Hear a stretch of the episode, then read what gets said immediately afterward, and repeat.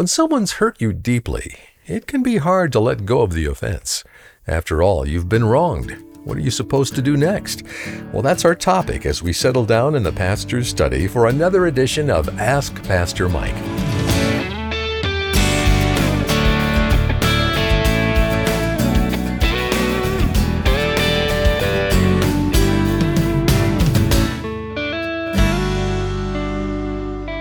Welcome to Focal Point. I'm your host, Dave Drury. You know, each week at this time, we clear out our schedule, pull up a chair, and sit down for some one on one time with Mike Fabarez in an informal question and answer segment we call Ask Pastor Mike. Now, if you have a question yourself, I'll tell you how to send it to us at the end of the program. But first, let's join Pastor Mike and Focal Point's Executive Director, Jay Wharton, as they kick off the topic of undeserved forgiveness. Jay? Well, thank you, Dave. Pastor Mike, I wanted to ask you about one particular subject, and that is forgiveness. But perhaps you could start with the concept of forgiveness in general. Well, the concept of forgiveness in the Bible is kind of in a dramatic way illustrated by the Greek word in the New Testament that translates forgiveness. It's also translated to let something go or to leave something. You know, I, I always picture and even said it, you know, sitting here with my hands kind of opening up and letting it go.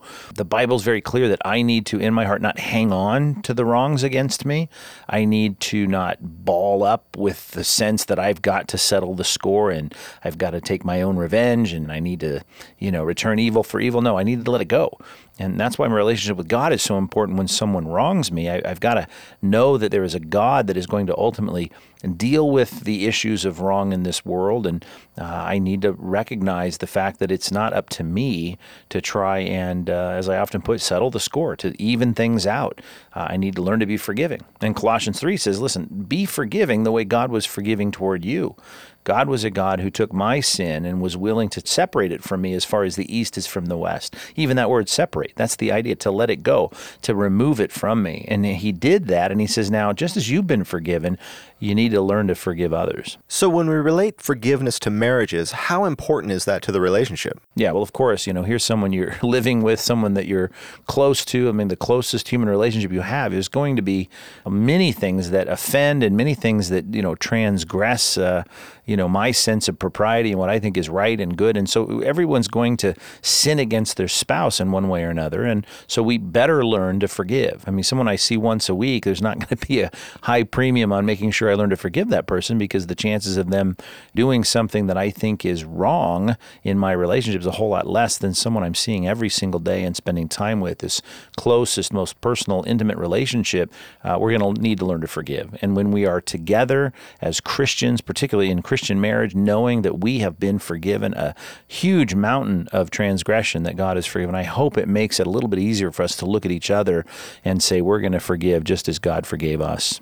What happens when someone's unable or unwilling to forgive their spouse? Well, think about that. I, I, quoted earlier Romans 12, you know, when I want to take my own revenge and I want to settle the score myself. And I mean, you've got the person being hurt hanging on to that wrong. And now, with a clenched fist, there's going to want to be some kind of retaliation. There's going to be a, a, sharp word or an insult that's returned for something that felt like an insult that you received. Uh, you know, there's going to be tension. It's going to up the static, the noise, the the hurt, the frustration in a marriage. And so, I mean, it's one of the worst problems you can have in a marriage is not learning to forgive your spouse. You don't let go of these things.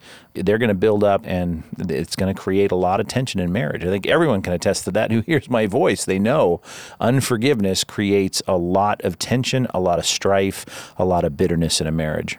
Well, certainly it takes two to tango, as they say. What is the responsibility of the one being forgiven versus the one doing the forgiving? Well, you know, ideal forgiveness is when someone sees the wrong that they've committed and comes to you in a penitent uh, kind of, I'm sorry, I wronged you, please forgive me. And you can have a kind of great restoration immediately and a kind of reconciliation that is awesome when one party who has wronged the other can see their wrong and can quickly confess it.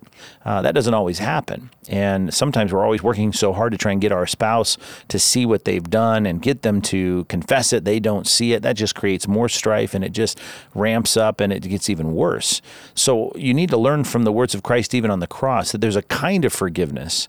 And it may not feel as good as when someone comes and confesses their hurt and the way that they've wronged you in a marriage, but to be able just to every morning, every day, just be able to say before God, I know I've been forgiven a lot of things I haven't even come to you, God, and seen as problematic.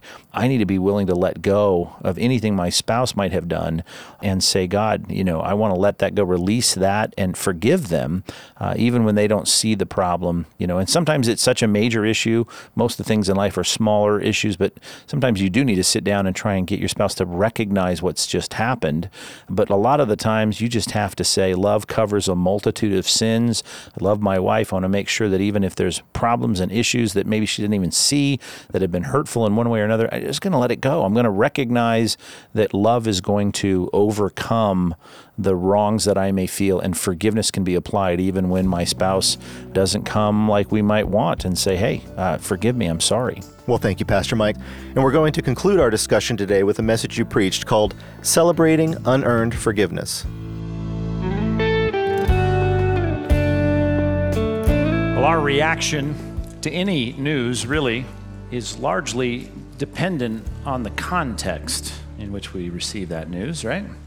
Think about it. When my wife calls and says, We won, it evokes one response if the context is my kid's Little League game. An entirely different response it evokes for me if it's the $40 million California lottery, right?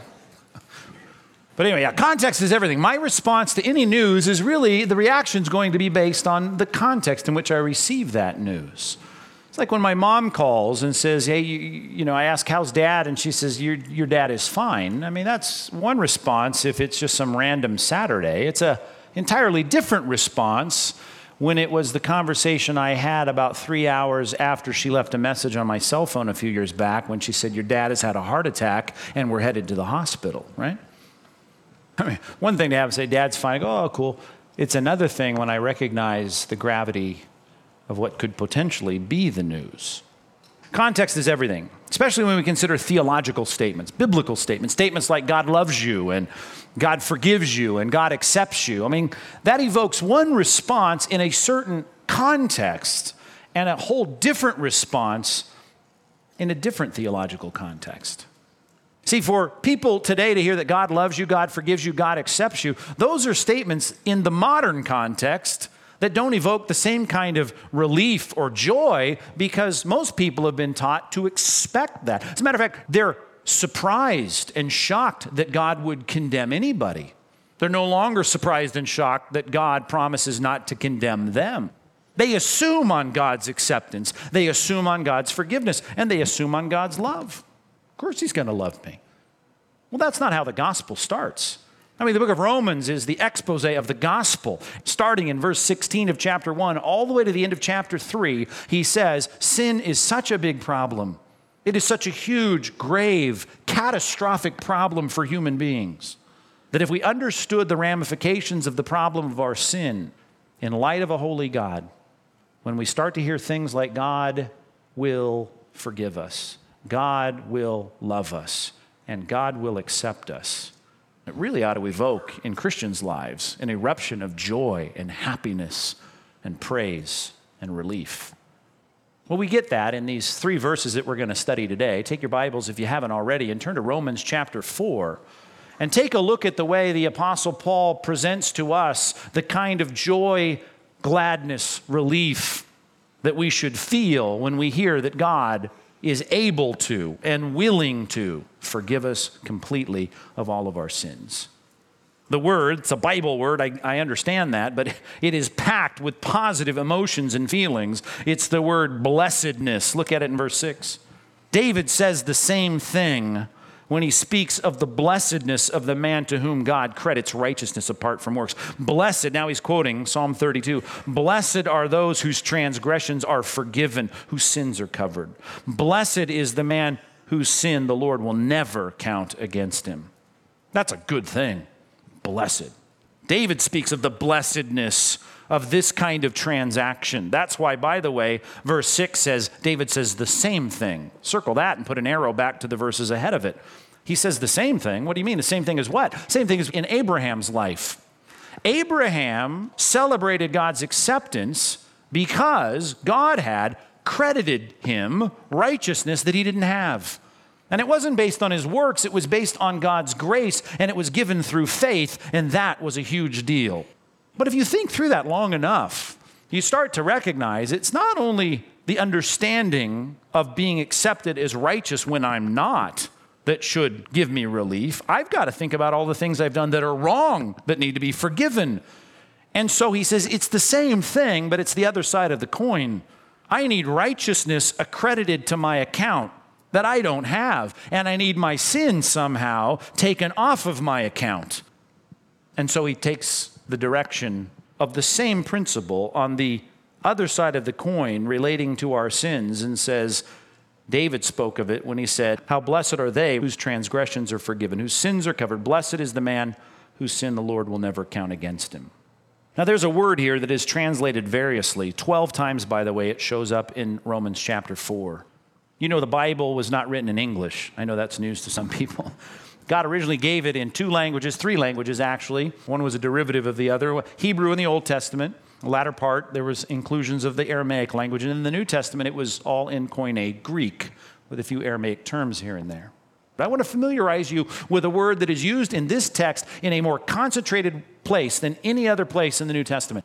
Romans chapter 4 uses the word logizomai 12 times here. It's found more frequently in Romans chapter 4 than any other place in the Bible. It is the crux of the argument, and it would be good for us as 21st century English speaking Christians to get familiar with a more of a full orbed picture of the word logizomai. But let's start in the context because we already saw it, though we didn't call it out, beginning in verse number 3. What does the scripture say? This is the quotation now from Genesis 15. Abraham believed God, and it was logizomai to him as righteousness. That is the first one. How about verse 4? Now, when a man works, his wages are not logizomai to him as a gift, but an obligation. Verse 5. However, to the man who does not work but trusts God who justifies the wicked, his faith is logizomai as righteousness. Verse 6, David says the same thing when he speaks of the blessedness of the man to whom God logizomai righteousness apart from works. So far, you're saying, well, my English text is credited, credited, credited, credited, right? Well, that's true but in other translations, you have words like reckon. Remember that? Reckon. They still say that in Alabama, right? Is it going to rain? I reckon it's going to rain. I'm going to reckon. I reckon so. That's how a lot of older translations translate it. Because the core of the word logizomai is the word logic. It's the word I'm thinking something. But the thinking, when a, when a guy in Alabama says he reckons it's going to rain tomorrow, I don't know, you think, okay, whatever. You reckon it will. But when God reckons something, it's a big deal, right? It's God. And when God decides in his mind, here's how I'm going to perceive the situation, then that's how it is. It may be that Abraham is not righteous, but God is going to logizomai that he's righteous. He's going to reckon, he's going to credit him. He's going to, here's a word we like to use in theology, impute to his account righteousness. Consider, think, regard, claim. There's another one here in verse number eight as it relates to our sin. Because it's not only heading toward us, there's something that needs to be logizomai away from us. Blessed is the man, verse 8, whose sin the Lord will not, will never logizomai against him. There's going to be a removal. I need righteousness and I need sin removed. I need righteousness accredited to me and I need sin credited away from me. Logizomai. It's a transaction. It's translated in verse 3, 4, 5, and 6 as the word credited or credits. You got a pocket full of credit cards, am I right? And when we swipe them, every time we swipe them, a number gets credited against us. Am I right? And then at the end of the month, I see how much damage my credit cards have done, how much logizomaing has taken place. And then they're hoping that there's some positive logizomaing at the bank, and maybe I can send some of those software zeros and ones over to this one, and we can settle the accounts. And, by the way, when those numbers are changed, there has to be a legitimate reason to change them. Can I get behind there and just punch some numbers in my account at the B of A window? Psst. How many times have I wanted to do that? What does it say? I don't have that much. I can change that. Give me the keyboard. I would live completely different if I could just get to that keyboard and punch in the numbers I want to see in there. But they won't let me do that. Why? It wouldn't be right. Now, follow me carefully on this. We've got a new theological trend in our world that says that God logizomais just because he chooses to logizomai, and that his logizomaing is not backed by any assets. There's no assets backing his logizomai, and I'm here to tell you, no, that's not true. As a matter of fact, the emergent church, for instance, and I don't, I don't mean to always bring that up, but here's the problem with the emergent church. At the core of the problem of the spokesman speaking new words about the theology of the cross, they have stripped it of the asset by saying that God would not punish his own son to forgive us. And the illustration they constantly use is that if you don't have to kick your dog to forgive your wife, why would God have to punish his son to forgive us? Don't need to do that. If God wants to take your sin off your account, and if He wants to add righteousness to your account, it's just a couple keystrokes in heaven. And all I'm here to tell you is this God is not into wire fraud. When God transfers righteousness around and sin around, there's assets to back it. And that is not the theology that's being taught in many cool churches today. And this is the growing accepted theology of the day that God just says, I forgive you and you're forgiven. And God says, Hey, I'll consider you righteous and you're righteous.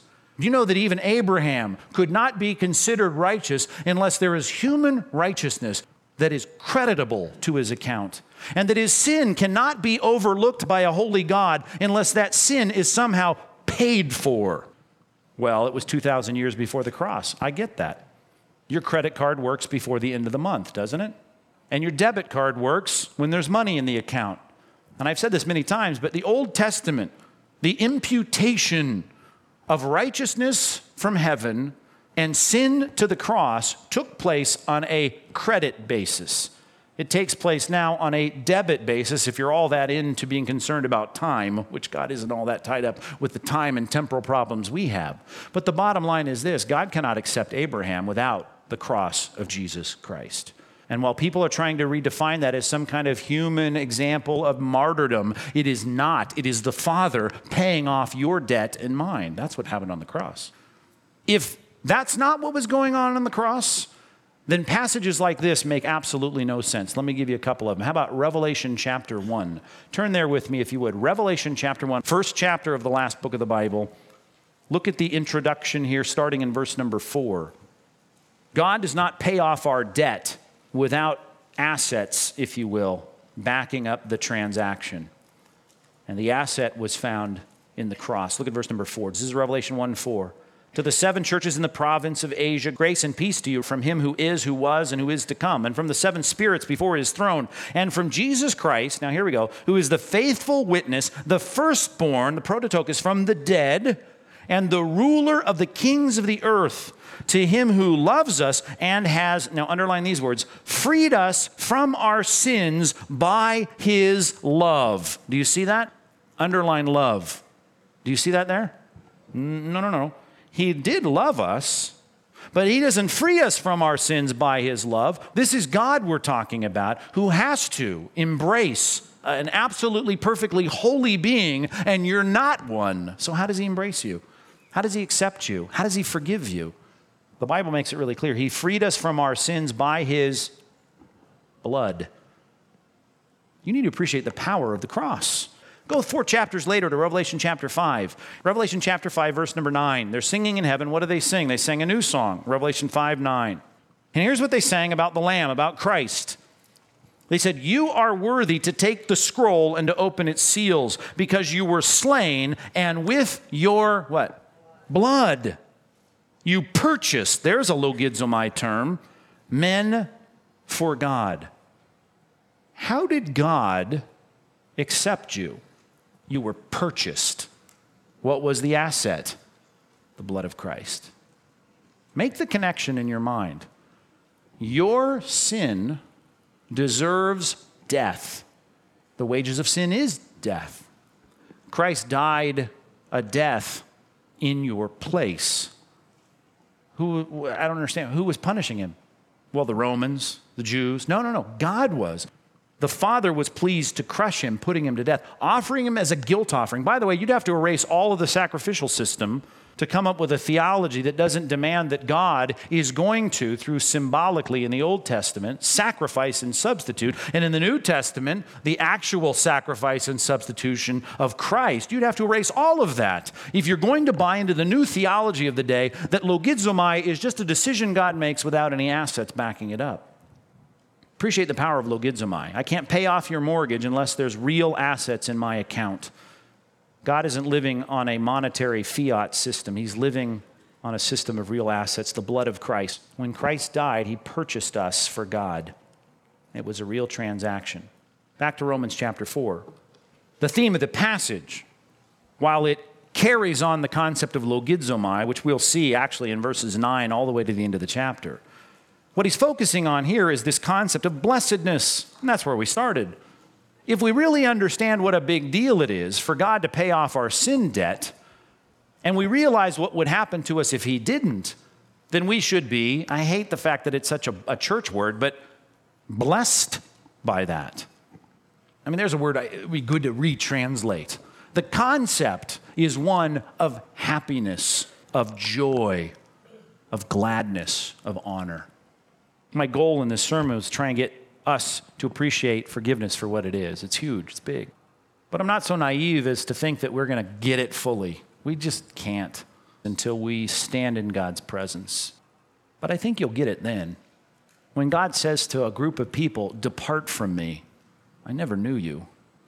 When He gives people the punishments that their sins deserve, and then He looks at you and He says, You're forgiven. My goal in this sermon is trying to get us to appreciate the blessedness of it now if we possibly can. Let's pray. God, give us the wherewithal to think a little bit more deeply about these truths so that we can live out the truth and the experience that David wrote about the blessedness of full forgiveness. Blessed is the man whose transgressions are forgiven. Make us joyful people, happy people, people that know what it is to experience joy and gladness because of the forgiveness we receive in Christ. In Jesus' name, amen. You're listening to Focal Point with Pastor Mike Fabarez and a message titled Celebrating Unearned Forgiveness. Now you can find the complete unedited version of this message at focalpointradio.org. And while you're there, be sure to leave your own question for Pastor Mike through our contact page. Or you can send your question in the mail by writing to Focal Point, Post Office Box 2850, Laguna Hills, California 92654. Well, as Pastor Mike explained, the ability to truly forgive starts with first being forgiven. When we realize the weight of our own sin against God and the depth of His grace toward us, we can extend that to others. That's why at Focal Point, we don't tiptoe around the uncomfortable parts of Scripture. So, will you partner with us to reach more people with clear, straightforward teaching from God's Word? When you give to Focal Point, you help us continue proclaiming the depths of Scripture all across the nation. Now, you can join this mission right now by calling us at 888 320 5885 or by going to focalpointradio.org. To say thanks for your support today, we'll send you a copy of Pastor Mike's book titled Lifelines for Tough Times. To donate by phone, call 888 320 5885 or go to focalpointradio.org. In this book, Pastor Mike helps us find practical ways to refocus on Jesus when we're going through difficult times. Even though life may not be turning out how you'd hoped, you'll be reminded that God is aware and cares deeply about what you're going through. Be sure to request Lifelines for Tough Times when you send your donation today. Our mailing address is Focal Point, Post Office Box 2850, Laguna Hills, California 92654. We're committed to being here for you each day, but we can only do so because of friends like you who donate to make this ministry possible. Thank you. Your support means we can continue providing these daily messages free of charge on radio, the internet, and through the Focal Point mobile app. Learn more at focalpointradio.org. Well, I'm Dave Drury, inviting you to join us again next time as we continue exploring the depths of Scripture right here on Focal Point.